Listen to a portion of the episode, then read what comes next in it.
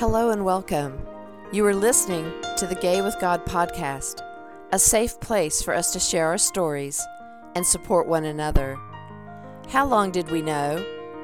What challenges did we face? Did we lose our faith?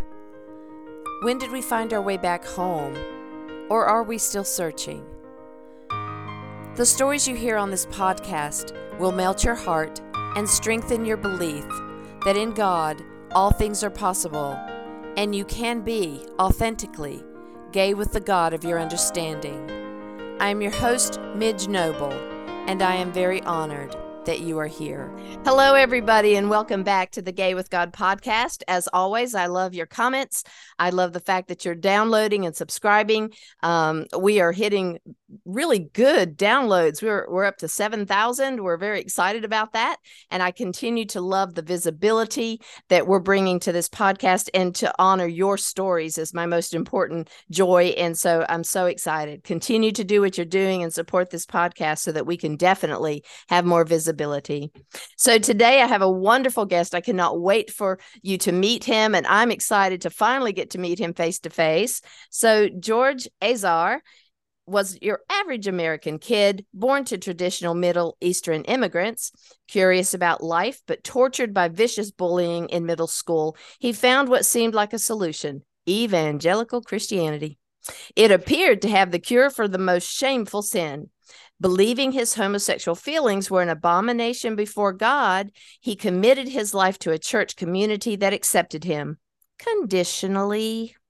While hiding the scariest truths about him for fear of losing their love, he went from Bible study to Bible college, committing every aspect of his life to his faith, even forsaking important relationships for the sake of the gospel. Little did he know that the steady trickle of relinquished identity would create a psychological dysmorphia that allowed his oppressors to keep him in dangerous isolation. George I cannot wait for this conversation. So let's just dive right in. Tell us your story and welcome to the Gay with God podcast. Oh, thank you so much for having me. I really appreciate it. Um, yeah, I it's so interesting. Um, I think you just summed up my story pretty pretty brilliantly.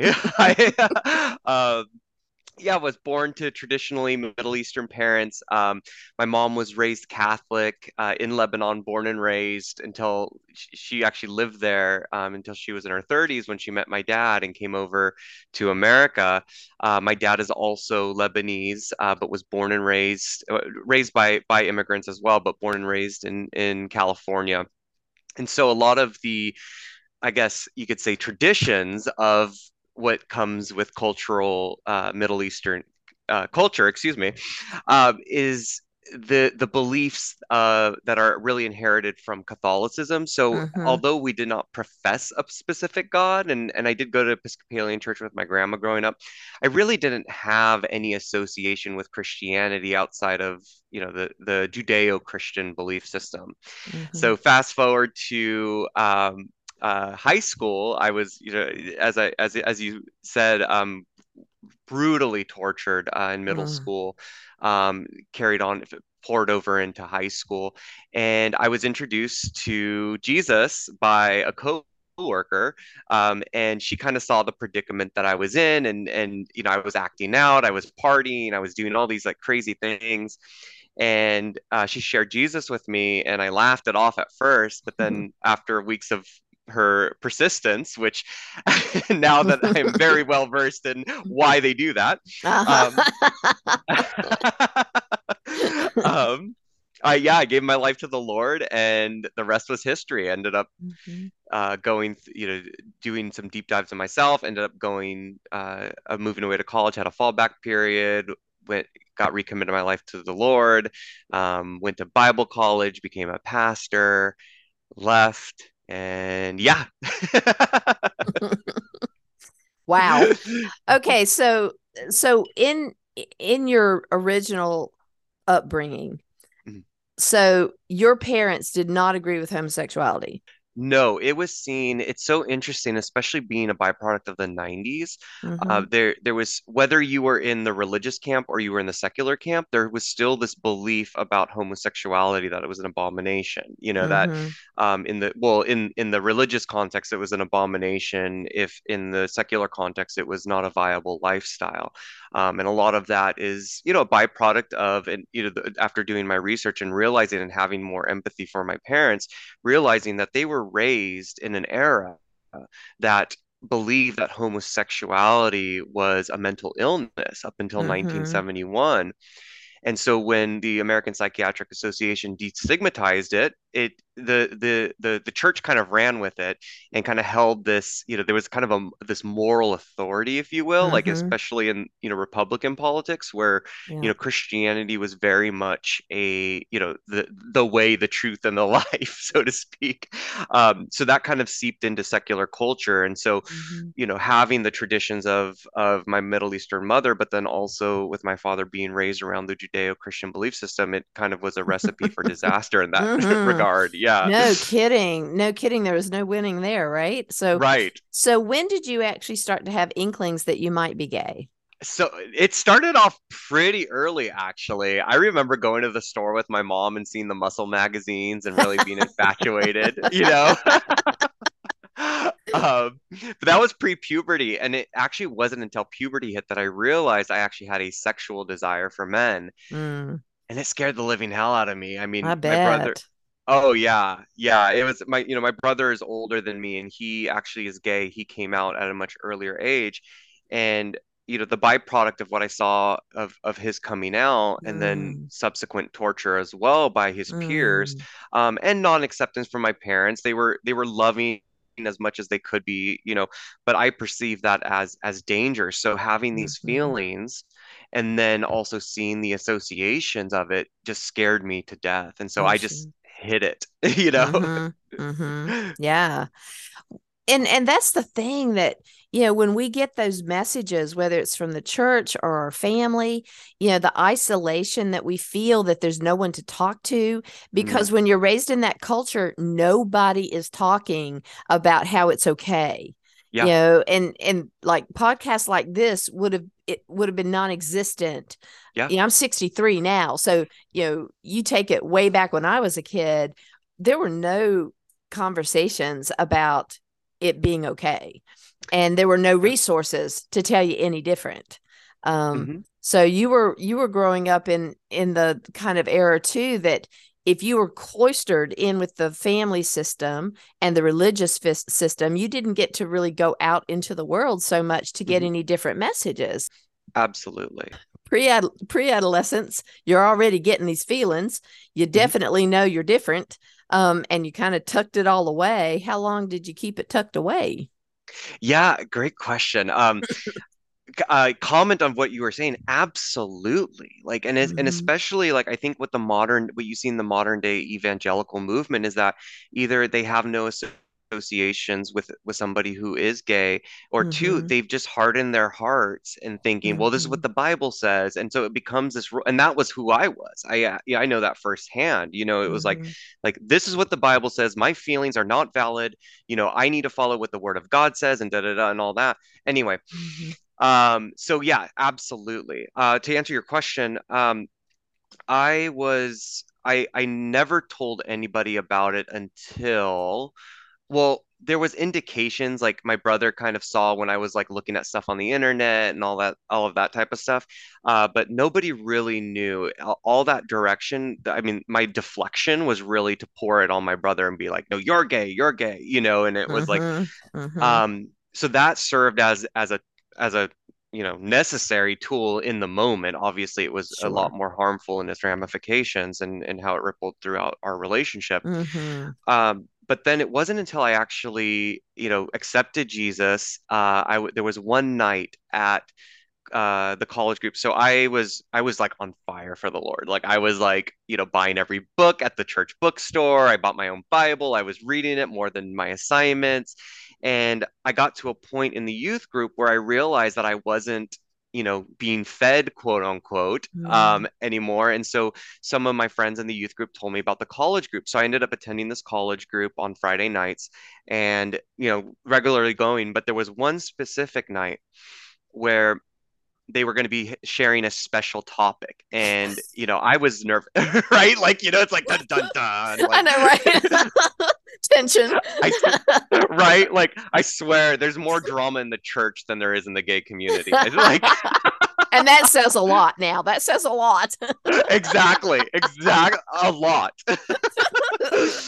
um but so i attended this and it was on you know it was on homosexuality and how it was a sin and then someone came up and gave their testimony and i was emboldened by that i was just like oh my gosh you know the like this person was saying that the first step to healing is admitting your sin and so I ended up finding someone in the youth group to talk to. It was a woman, and she was like, Hey, this is a sin more suitable for a man. Talk to my boyfriend, talk to him. And it was absolutely like the, the most horrific experience. Like, I, Mm. re- I feel the trauma now talking about it, actually. Like, Oh.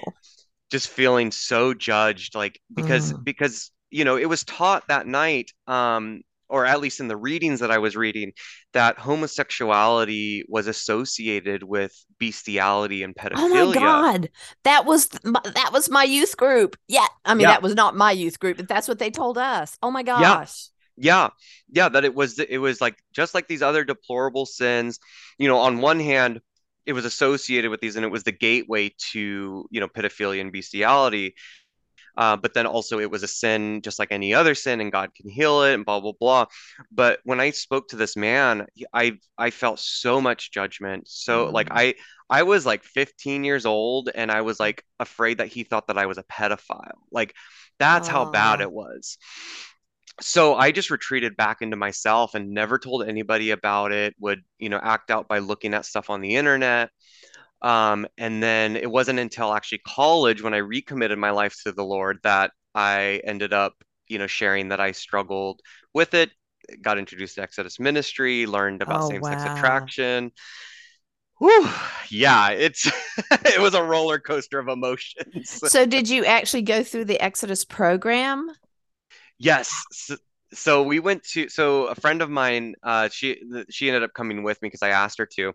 Uh we ended up uh going to their national conference and I was blown away. Like it was just like this is my people. I learned the term same-sex attraction. So then it meant that I wasn't gay. I just struggled with attraction for the same sex, which is so funny. yeah. Um Yeah, yeah. n- now looking back on it.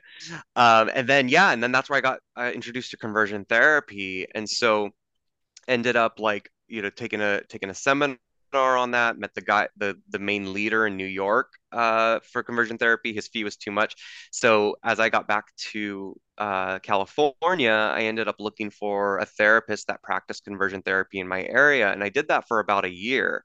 Um, and you know learned about you know like like dumbed down versions of shock therapy of like wearing a rubber band around my wrist and flicking it every time I have a gay thought so my brain would associate pain with homosexual thoughts Mm. um you know trying to date women all this like it was like it, it was just a a cesspool of self-deprecation and Mm. and disparity Mm. Oh God, I hurt for you. I so hurt for you. And Oh. and I can see the pain in your eyes now. I mean, even though we're not, you know, broadcasting this live through Zoom, but I can see it that Mm. all these many years later, that those wounds are fresh with the retelling of this story. And even Mhm. though we heal, and this is something I want I want to take this opportunity to tell the listeners is that, you know, we can move forward, we can heal, we can um regroup.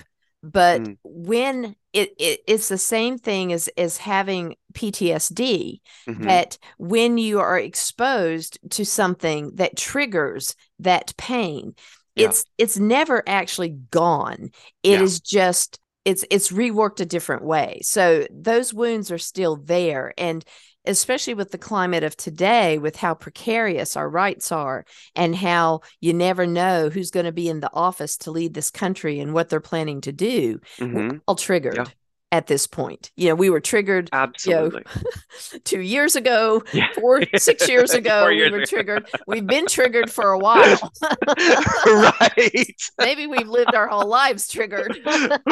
absolutely. So I want to honor the pain that you're mm. feeling right now. And I and I honor that. And I, I know that you are light years away from that in your growth. However, I wanted to honor the pain that I saw in your eyes. Oh, thank you. You know, it's funny that you mentioned that. I um it's actually not that far removed. Okay. Um I've been writing the second version of the book. Um I hi- hired this amazing editor who kind of went through the first version and just kind of really gave me new fire behind it. Mm-hmm. And I recently just finished it, but what was interesting, it took me about four months to really because I it was writing a whole different book like it's mm-hmm. you know it's mm-hmm. it has the same type of structure but it's it's a whole different book mm-hmm. but i mm-hmm. was reliving these experiences yes. and you know i actually haven't admitted this publicly yet but i i got re-addicted back onto opioids for mm-hmm. for a mm. season mm-hmm. because I was feeling so much and I just didn't want to feel anymore, you know, and it's like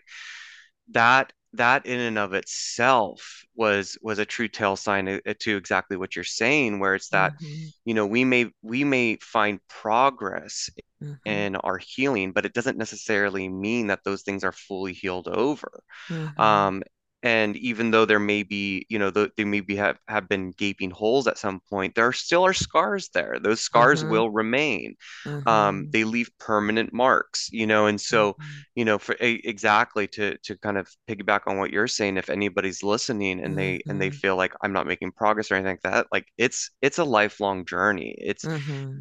but the beauty of it is coming back to yourself mm. and realizing that that the power that you were looking for in others was actually in yourself all this time you mm. know and mm. that's that's the power that i've been able to tap into and being like i don't need to turn to another group to find some sort of validation and acceptance as long as i can validate and accept myself then i'll be able to operate from a place of truly being authentic and and, and attracting the, the that authenticity in friendships and relationships. Yeah. yeah. And and as we pause on that that you know the power is within us and it always has been what we forget about that is that when we're in trauma or we're re-traumatized we go back to the the coping skills that we used from our past mm. first when mm-hmm. we're that triggered and we lose our balance instead of looking for the strength that we have currently we go back to whether it was suicidal ideation or opiates or whatever we use to get through mm-hmm. and numb out and what you're describing is i had to numb my authentic self mm. because i wasn't allowed to express it so I yeah. use drugs, I use suicide, I use anything I can, mm-hmm. alcohol to numb my authentic self to cope. Yeah.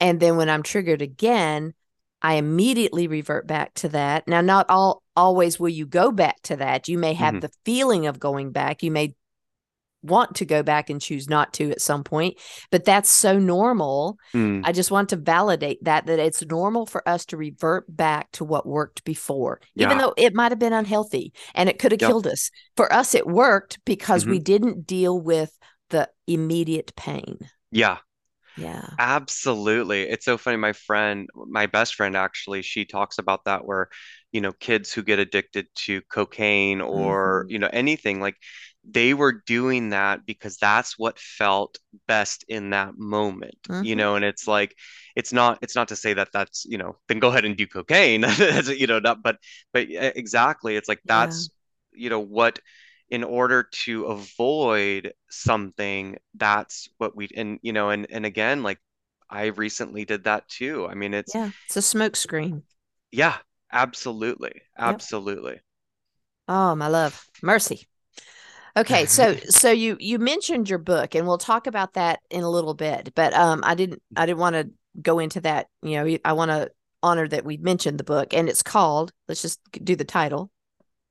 My gay church days. I love that. I love that. My gay church days. Okay, so we'll come back to that. But but so you were at the place where you just it was like a cesspool you mm-hmm. know and and you were judged and you were in this conversion therapy stuff and everything was just being piled on you what mm-hmm. happened next yeah um i just kept pressing in um you know i had my my gay thoughts i enacted the the practices of conversion therapy again wearing that rubber band flicking my mm-hmm. wrists um, I, you know, abstained from from you know play things that would cause me to stumble. Mm-hmm. Um, what's interesting about purity culture is that it there really is a loophole for for people who are gay because you are told that you know you can't look at a woman lustfully da, da, da. and i'm like i'm clear we're good you know like and then on top of that you know, accountability is someone of the same sex. So it was just like this, like, you know, it it, it was just interesting because like I don't think the church really knew how to deal with with homosexual people other than yeah. to condemn them and tell them that you know well then start dating women and so that's what i did actually so after you know my conversion therapy and and all of that um i just kind of pressed myself well i pressed myself into the ministry to kind of deflect mm. from having to date because the thought of being with a woman was like mind numbing to me. There was no mm-hmm. way in hell mm-hmm. I was going to go down that road. So I just lost myself in in in Bible college that which ended up allowing me to have a reputation in the church which then provided an opportunity for me to become a pastor and you know I it was a church that was I I I I feel it was a cult um in mm-hmm. the way mm-hmm. that they uh conducted themselves. There were, you know, very strict rules on on our conduct, on who we can hang out with, on what mm. we can listen to, on what we can consume. Um, so there was that, and but I was fine with that because that in and of itself gave me other opportunities within the church to be able to become a pastor. So fast forward, I ended up becoming a pastor, and while I was uh, pastoring, um, the the senior pastor uh, said that he wanted to become my accountability partner, and so we were you know meeting and stuff. And then as time went on, he he had a specific uh, request of mine. He said, you know, have you been have you been dating? Like, what's going on with your love life? And I just said, and I told him, I was like, look, I'm really focused on the ministry. Like, I was I was actually the outreach pastor, which was a new role, and I ended up like building building it out from the ground up. Like I did elderly ministry, homeless ministry, uh, all the you know like all these different types of activities farmers markets like all of that and that was my excuse from having to actually deal with not only dating but also confronting my sexuality because mm-hmm. if i mm-hmm. could prove myself uh, in the church then i would be i you know i would have great standing with with the leaders and and with mm-hmm. god and all of that but when the pastor brought that up about dating you know i kind of shrugged it off there was apparently some girl that his wife was was mentoring that had a crush on me. We were you know we were really good friends. I was always really good friends with girls but that one of the rules that, that i was talking about earlier about the control was that men and women they believe that men and women could not be friends. And so you had to have boundaries you know and it was like you know you can't be mm. in the same room alone together. And if you are then you have the door open. If it's past nine o'clock then you probably shouldn't be hanging out with women like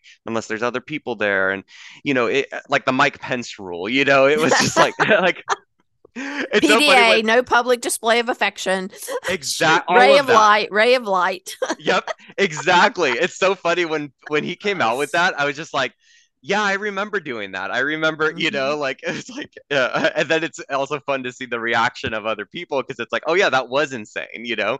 Um, but then on the second meeting, the next week, we had another meeting, and he's like, he's like, hey, bro, have you thought more about what we spoke about last week? And I was like, what did we talk about? He's like, well, you know, your day in life. And then he, he was like, legit, like he was just like, you know, just to be honest, you're, you know, you're in your your mid twenties, well, early twenties.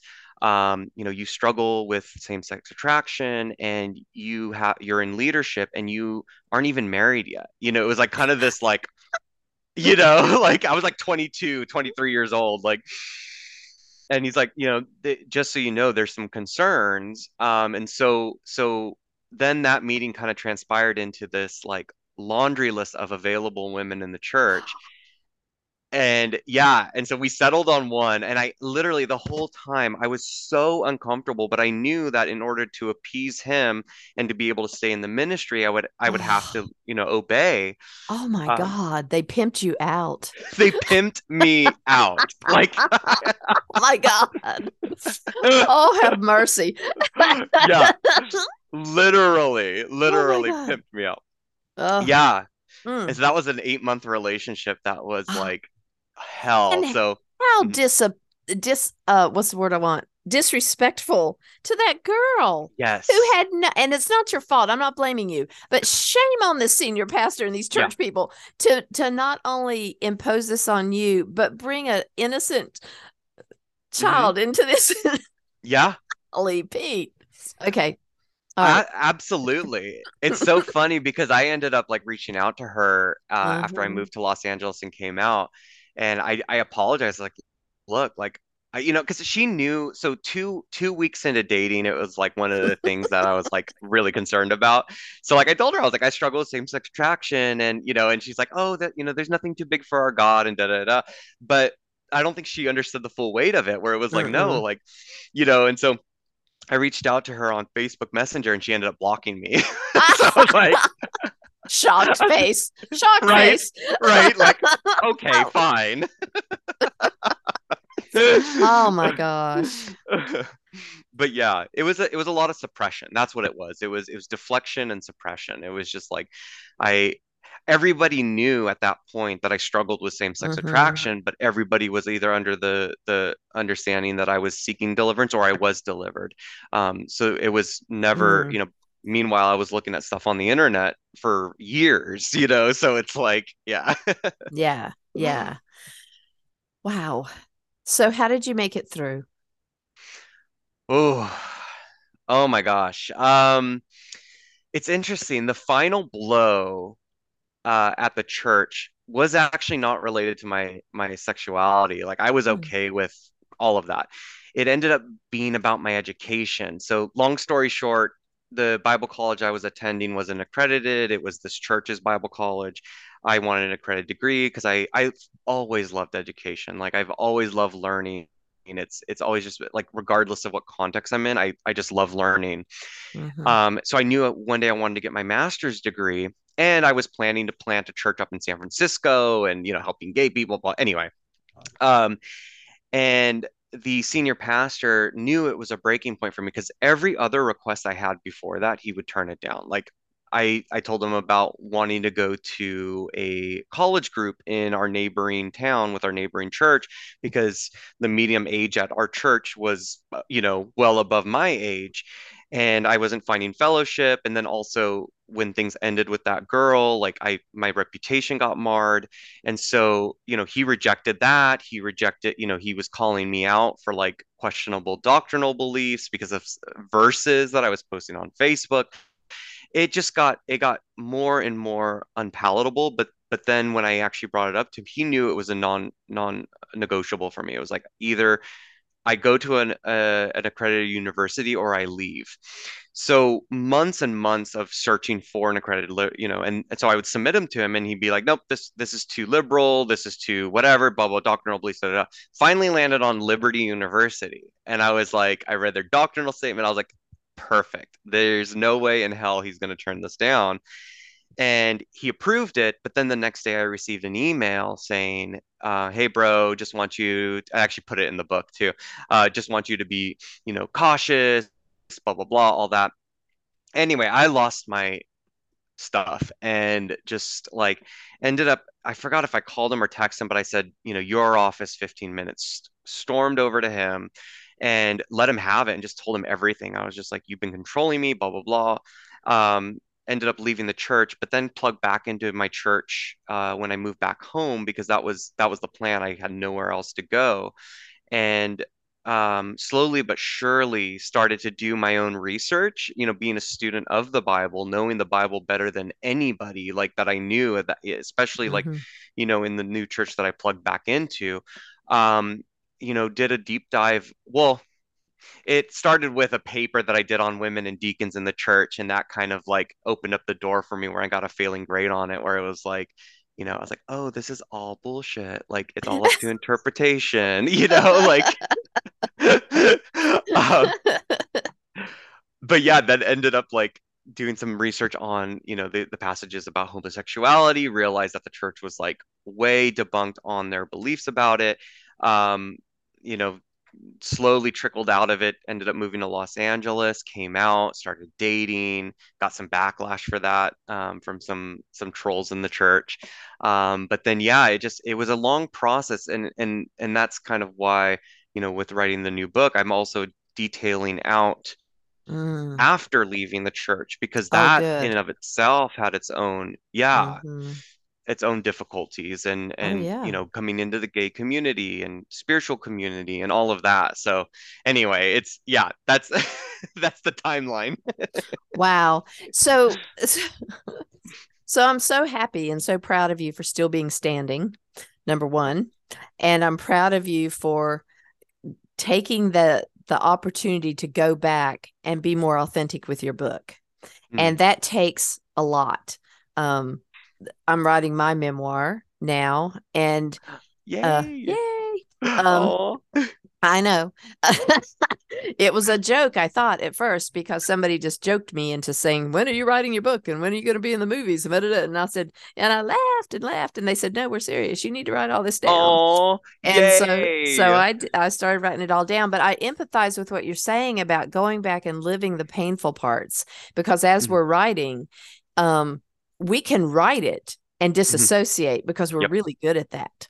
And we can we can do this the the text but then to actually bring authenticity into it you have to mhm. re-feel it and you have to yes re-experience it. And there have been many times in the more difficult sections where i've had to just stop writing yeah. because i default to the just get it done yep put the words on the paper but there's no authenticity to it because i'm not really expressing it through the feelings yeah and so um, I empathize with that. So I'm proud of you for going back through the pain, and I'm proud of you for continuing to emerge out of the pain. Um, mm. so it mhm. uh, I, I was just gonna just briefly ask. So um, before we go into your book, the, when do you imagine that it will be ready for publishing? Great question. Yeah, it's so it's so funny because I when when I found this editor and she told me the same thing where she was just like, don't don't tell she's like because that's what happened in the first version. I told people what happened and she's like, you need to show them what happened. And Yeah, so she's a very trauma trauma informed editor and just like amazing. I absolutely love her. We become friends. good. Um, but yeah, I told her I was like, oh yeah, I'll get this done in a month, you know, and then like Mm-hmm. Right, right. And it's so funny because I sat down and I cranked out part one, which is like my childhood, because I was like, do do do, whatever. And then I revisited her notes and I was like, wait a second, I'm still doing what I'm not supposed to be doing. And I literally, so I told people, I was like, oh yeah, I'm gonna have it released this winter and da da da. And like now I'm like, nope, spring of next year. Cause like I just got slapped in the face. Like it was just like, it's like, oh my God, I, in order to show them, I actually, you're right. Like I need to relive this. I need to relive the pain. And like, and it's like, I mean, there were times where like I couldn't even look at the book because I was just Yep. like, it, I took a week off one time because I was just like, this is Mm-hmm. too painful. Like this Mm-hmm. hurts too Mm-hmm. much. Like Mm-hmm. I don't want to step back and and recall, you know, the adrenaline that was rushing through my veins when the pastor called me because I posted a Mm. verse from James chapter 4 on Facebook and it was a so he was concerned that it was associated with the Calvinist doctrine, you know, like Oh like my goodness sakes. like crazy shit. Mhm. Yeah, you know, like Shatola. That was Shatola. Shatola. There we go. I'm like, I was like, it's a clean. How do I say it cleanly? I But don't no, care you're how you say it. You can say it any way you need to say it. Oh, I love it. Thank you. Thank you. Um, but yeah, yeah, you know that. Like it's, you know, Mhm. firsthand, it's it, you know, re, you know, telling, showing your story, telling your story is one thing, showing them is a whole Yeah. different story. Like, Yeah. hmm so yeah, so the, sorry, to answer your question, um, I'm hoping, you know, to be done with it in spring. It's, it, I sent it off to the editor a couple, couple weeks ago, um, and she Mhm. said that it, takes about a month or two to to kind of Mm-hmm. clean it up and stuff. Mm-hmm. Um, but there, I know there's going to be more editing as well because, Yeah. you know, I even told her there was some parts where I was just like, I need help with this. I don't know how to Uh-huh. go, you know, deep on Yeah, this, yeah, you yeah. know. Yeah. Yeah, exactly. Yeah, I'm I'm I'm having someone right now that um that I trust do pre-edits um before it goes to the Mm, publisher. Um and so they're doing all the cleanup because I I I have special skills and they do not include grammar or math. yes. So it's a very small window that I have. No, it's That's my same. so somebody has to fix it because it sure isn't going to be me. I can read it a thousand times and never, and I think it sounds great, but they Right. they make it sound even better with punctuation and you know right Absolute. grammar. All right, so so I'm I'm proud of you for doing that book, and I can't wait to get it. So I'm gonna keep the pulse connected to you and make sure that I'm I'm there when you're ready. So um, and as always, uh, I always go into a deeper dive with uh, my guests. When your book comes out, you'll come back. Yes, keep nodding your head. Yes, and you will I come back, and we will promote your book and and know that it's out, and everybody will know. Um, so you moved to San Francisco, you came out, you started doing your thing. But what happened with your beloved De- uh, Lebanese family? Good question. Actually, sorry. So, good question. Sorry. Uh, I, I moved to Los Angeles and Oh, then, okay, Los um, Angeles. Okay. yeah, I ended up giving up San Francisco because it Oh, was okay. like, yeah, I- that was like more of like, you know, starting a church there and all that. And I was Uh-huh. like, no, I need to, I need to come to the, you know, the gayer, The gay gayer city. Yeah, exactly, exactly, exactly. Um, so what's interesting is, so my dad absolutely love him. Like I've I, I've always had a a soft spot for him. Um, he is he was always mm, the center of my uh, affection and attention. Like I've I there was nothing I wanted more than to be in his good graces. Mhm. Um, because he was an emotion he is an emotionally, you know, closed off person. Um, and also one of the kindest and like most gentle human beings I have ever Mm. met in my life. Um, and so so with with coming out and and so my mom mom and I had a really interesting relationship. Um, I saw her and I actually was recently writing about that where I saw her more of a nanny than a mother. Mm. Um, a lot of it had to do with the language barrier, but also the traditions. Um, you know, being exposed to American, you know, Judeo-Christian. So my mom passed away uh, February of 2020, right before the pandemic. Mm. Um, and that was difficult because I I spoke to her every day, but I I never really had a personal relationship with her. It was just Mhm. more of like, you know, what's going on? How's the weather? All of that. Um, but also cognitive of of you know a lot of the emotions that came up um, around my my disdain, I guess, for her would be Mhm. a, a, a good question where Mhm. um just really didn't feel like I was I was loved or protected by her, but she was doing and realizing she was doing it in her way. So never really came out to her. Um, I came out to my dad actually uh, the day after the Trump election. Um, and reasons being was because of Mike Pence and what he represented. And I was Mhm. just like, look, like you know, voting for somebody, you know, just because they're part of a political party doesn't necessarily mean that it, they're going to do good for, you know, and I, and I, yeah, and like I just went into, you know, about Mike Pence and how that, you know, was a vote against my brother, but it was also a vote against me. And he was, he was like, I, he choked up and he's like, what, Mm. what do you mean? And I was like, Dad, I'm gay. And it just went silent. Um, but it's been it's, been such a beautiful process of redemption because he never pulled away from me. He, if anything, he continued in his in his emotional ine uh, uh, inept uh, ineptcy, I guess is the right Uh-huh. word. I can't even. Uh-huh. Um, but when I started writing the book and told him about it and all of that, um, he expressed his pride for me in telling my. He's also, you know, I unfortunately led him to Christ, so he's a he's a uh, evangelical. Well, he's a Christian. let's just say that. Um, he he lives his faith out much better than any evangelical I know. Um, but he was when he showed his pride for me writing the book, that was my way of of knowing that he accepted me for me. Mm-hmm. um, even though he may not agree with my lifestyle. Mm-hmm. Um, so yeah, it's a, it's a really interesting um, uh, resolution, I guess. Mm-hmm. Well, I'm glad you're still in relationship with him, um, and that you found a way. Both of you found a way to to salvage your relationship, even in the the the gap of not fully understanding your right to be gay and your birth Mm, right to be gay. Um, and he may, you know, get it mhm, at some mhm. point. Yeah, and I have faith in that too. Mm-hmm. Absolutely. You know, Mm-hmm. I I know I know he only wants the best for us, and I know that his worldview unfortunately has been shaped by conspiracies and Yeah. um and lies and betrayals and all of that. So how he views, I know he did say this to my brother one time about, you know, my brother's a lot more forward with my father than I am.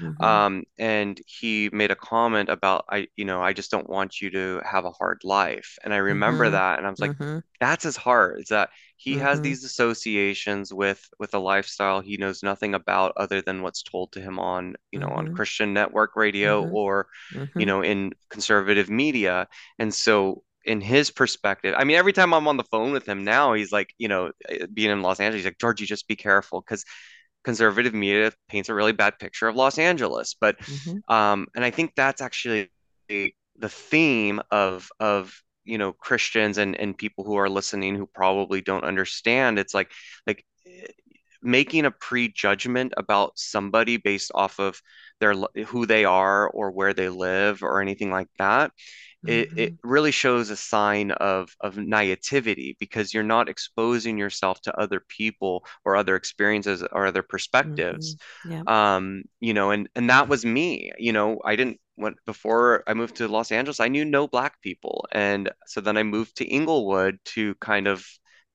you know get an understanding and then realize like oh my gosh like you're no different than me. Like you know and, and all that and it's like when we when we expose ourselves to people that were are not like us don't look like us that you know we were never been around we start to realize that we are actually all connected um, as as humans, as opposed to these tribes and individual in, in you know individuality is great in the sense of you know self-expression, but it can also be harmful when when we don't have an openness for other people's perspectives and life's journeys. Right. Right. So I know that your brother and and you mentioned you and your brother had a kind of hit in the relationship with him being out and and seeing signs in you and you deflecting it. How are you guys doing today? Amazing. So we, Yay.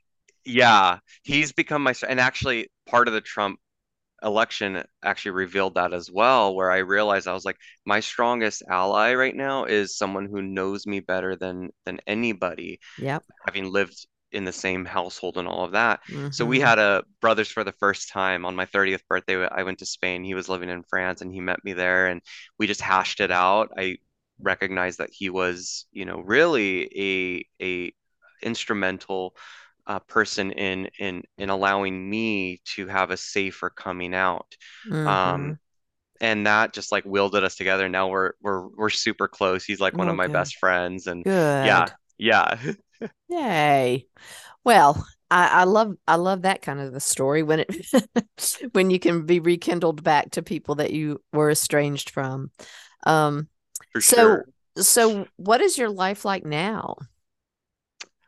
Good question. Um, so I am I'm a CPA, so I my day job is um, you know, I do taxes and accounting and all of that. Um, so that's kind of like my analytical side. Mm, Um, personal life, I'm, you know, very much involved in um, I, I used to be a lot more involved with LGBT advocacy. I'm now more into like, you know, homelessness and all of that. Um, mm-hmm, just helping out, you know, uh, organizations that that are really helping humanity as a whole. I'm not, you know, mm-hmm, obviously LGBT rights are doing that as well, uh, but I mm-hmm, realize that my resources are better spent doing uh, doing a, a more holistic uh, okay. uh, approach to it. Um, and yeah, writing the book. Um, I'm very much a spiritual person. I I believe that that uh, there is something within all of us uh, that that desire within all of us to find some sort of connectedness to something beyond ourselves, I think isn't an evolutionary flaw. I think it's actually an, an evolutionary asset. Um, and and I've kind of evolved from the perspective that oh, it's to keep us al alive. It's like no, like there is a reason why we look at the origin of our species and seeing how they created gods to explain our existence. Like we we are cognitive intelligent beings mm-hmm. that have some sort of connectedness to something that's greater than ourselves and that's where i stop you know it's like i'm not going to try to define that astronomy actually if i i am obsessed obsessed obsessed um and that's kind of my religion now i guess you can say mm-hmm. is that mm-hmm. you know it's it's it's it's looking at the vastness of our universe and mm-hmm. realizing we are just a very small, insignificant cog in a much grander system brings mm-hmm. me a lot of mm-hmm. comfort. mm. so, somebody way bigger than me is in charge. Hallelujah. exactly. Exactly. exactly. I believe it. Um, well, and I and I respect that. I really do. I you know, I, I had to walk away from church too and then find my balance. And and a lot of people have said that they didn't like the name of the show Gay with God because they don't believe in a God. And mm-hmm. I said, well, I didn't name the show for all of the different people who have found their way to and away from church. It was my journey of being able to say the word God and not feel like I was going to the lake of fire. You yeah. know, once I did that journey to be able to find my authentic gay self and mm-hmm. link it with God and not feel like I was going to hell. Although it depends on the day. Mm, it depends yeah, on who's yeah. in office. Yeah, exactly, exactly. it's it's a journey. it's a journey. Um, but but I feel more confident at this point that I that you know I can say that with authenticity mm-hmm. and not with a facade and not with just because it sounds like it's supposed to. Um, yeah. But I but I I had to reclaim my faith in mm. my on my terms and so that's part you know when a, the the memoir will is is called gay with god reclaiming my faith mm. honoring my story because i had to go back and bring honor to a story that was filled with bigotry and religious persecution from mm. the pulpit and f- within the family so so i think anytime that we can find a place that we land that may be where we stay and it may be our starting point to m- emerge into something different and Beautiful. so i had to land and then i was able to reclaim and mm. and it's mm. all good but whatever wherever we're at and wherever we stay it's it's where we are that's beautiful. I love that. And and and you're right because God can be such a trigger word and it and mm-hmm. it still is. I mean, there's mm-hmm. times, you know, oh, like when I see a profile that says, you know, follower of God or something like mm-hmm. that, like not Jesus, but just you know, it, mm-hmm. absolutely. So I mm-hmm. understand, but I love that explanation and that journey because you're right. Like it, it's there what I've come to realize is there's something that initially drew us to yes Christianity, mm-hmm. you know, and it's like I think a lot of times we think that we need to divorce everything when and, and I did for a hot mm-hmm. minute. I like mm-hmm. I said I don't want to touch any of this. Of course. But then you know, because it, yeah, because it's yeah. triggering. Yes.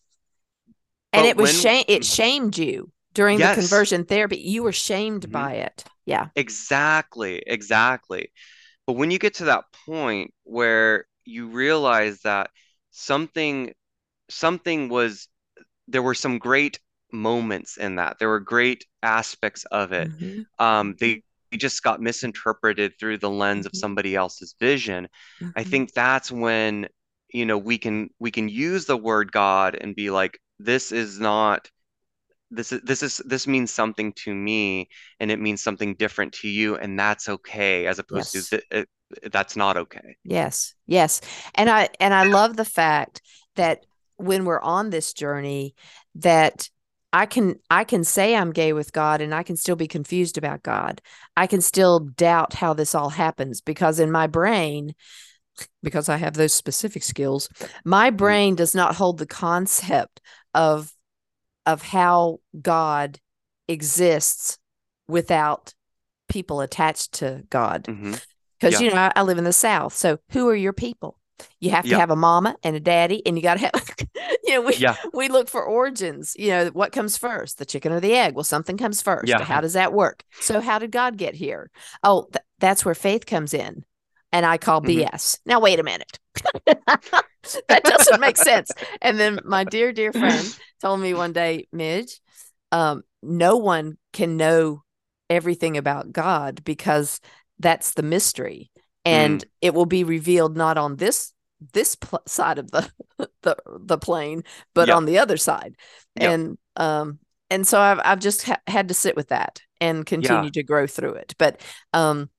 You know, finding finding the church that I landed in, uh, it happens to be an Episcopal church that is more enlightened now than it Aw. was years ago. I'm reading a book in our formation class. It's a Sunday school class called "The Church Cracked Open," and oh my goodness, it um, it's called "Disruption, Decline, and New Hope for Beloved Community." It was written by Stephanie Spellers, and it Mm. talks about the Episcopal Church. And it's like, ooh, I'm glad I didn't find it back then. I'm glad Yeah. I found it now. Yeah. we way better than we were. way better. oh, I love that. Yes, I we lo- have gay bishops, we have gay ministers, we have women, we have gay people that are, uh, you know, understood that we are beloved with God. And so it's a wonderful place to be today. Yeah. This, and not every Episcopal church is that open and affirming, but I found a good one right here in my little old hometown. So I'm really happy about it. But um, I love that. yeah, me too. So so we all are on that journey and I'm happy Mm. that that your life is turning into exactly what you wanted it to be. That Yeah. you're doing your thing and you're you're living your life and you're telling your story. Do you miss the the path of pastoring? Um, no, I, you I, you know, it's it's interesting. I miss I miss inspiring people. Mhm. Um, I don't miss the doctrine behind it, the it. absolutism. yep. Um, and I think that's what's so beautiful about writing this book is that it's been giving me opportunities to kind of pastor in a sense, I guess, you know, where it's like Mhm. you can, you know, like like with without the the fear of damnation and you know, it's like Mhm.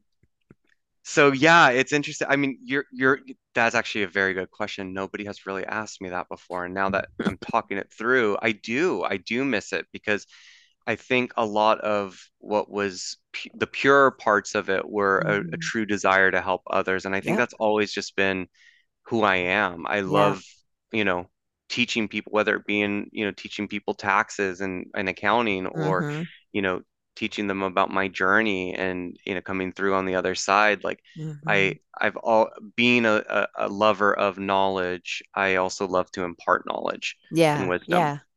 Well, and I bet your book is gonna is gonna be like that as well as you start to promote your book, you know, in the in the months and years to come. That that that is a way to lead people to the visibility of their authenticity, Mm, and you're going to yeah. be able to use the scriptures that you delved into and pulled apart and and did the work on yeah. to do what to do what we all want to do is to teach each other that we are not damned to hell and Yeah. we do have a life that we are here to live and God is is there for us just like anybody you know Mm-hmm. Yeah. that we're not excluded from the kingdom of heaven and um I, I'm excited where this is going to lead you because the doors are yet, I think, to fully open and how this book is going to Yeah. impact other people's lives.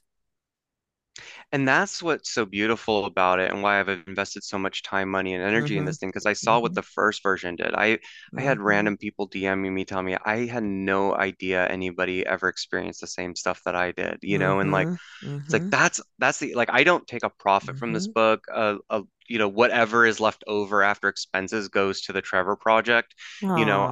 Because it's like this is really I believe Mhm. this is my life purpose and mission, you know, Mhm. where my accounting profession is is my day trade. You know, that's that that allows me to pay Mhm. the bills, you know. And so it's like if I can do something that that helps people like and pushes pushes our species forward and like letting Mhm. people understand a different perspective, Mhm.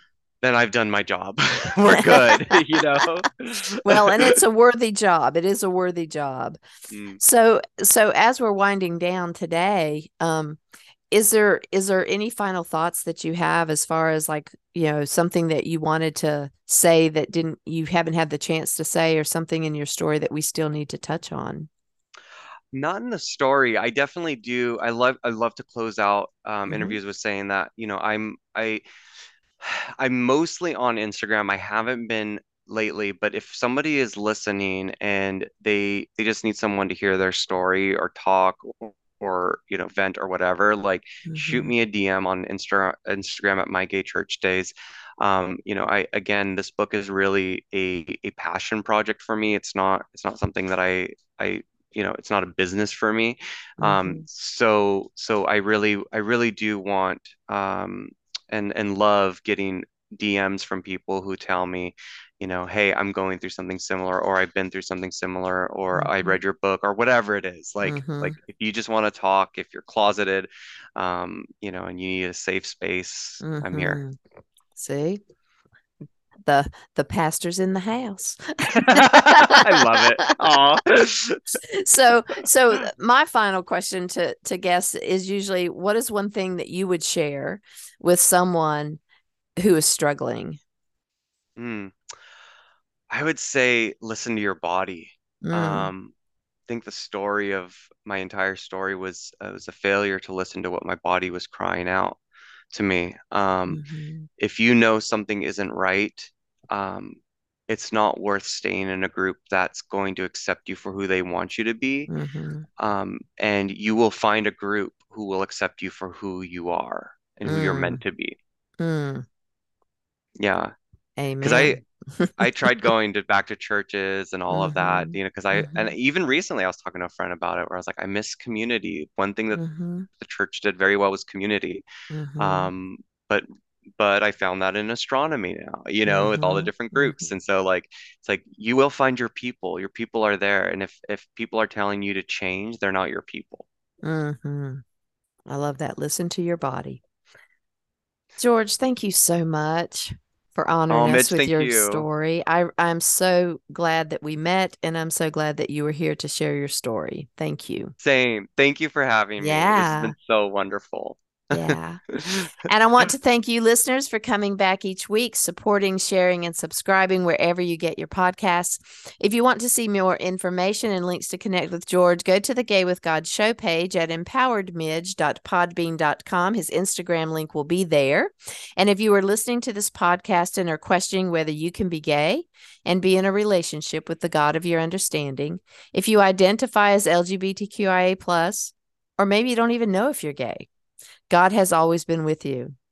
Even when you didn't know it, you have always been gay with God. Check out our Facebook group, Gay with God, where we do a monthly Zoom group entitled My Faith Journey. If you need support to help you through your coming out or your faith journey, go to the show page at empoweredmidge.podbean.com. Scroll all the way to the bottom and see how you can connect with me. Thank you, everybody. Stay tuned to see how you can join the Gay with God community. And as always, love ya. I want to invite you to become a part of the Gay with God community. How can you do that? Stay connected by messaging me your thoughts and comments in the comment section under the downloads of the show on the Gay with God show page.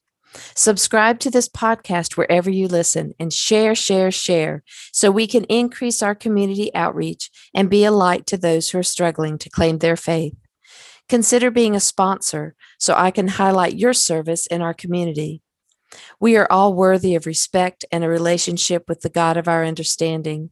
I want to thank you in advance for supporting this podcast. Together, we as a community will keep this show visible and our community stronger. Deep gratitude to my friend Tim McClendon of Tim McClendon Music for allowing me to use an excerpt from Interlude 4, a song found on his CD entitled Sundance.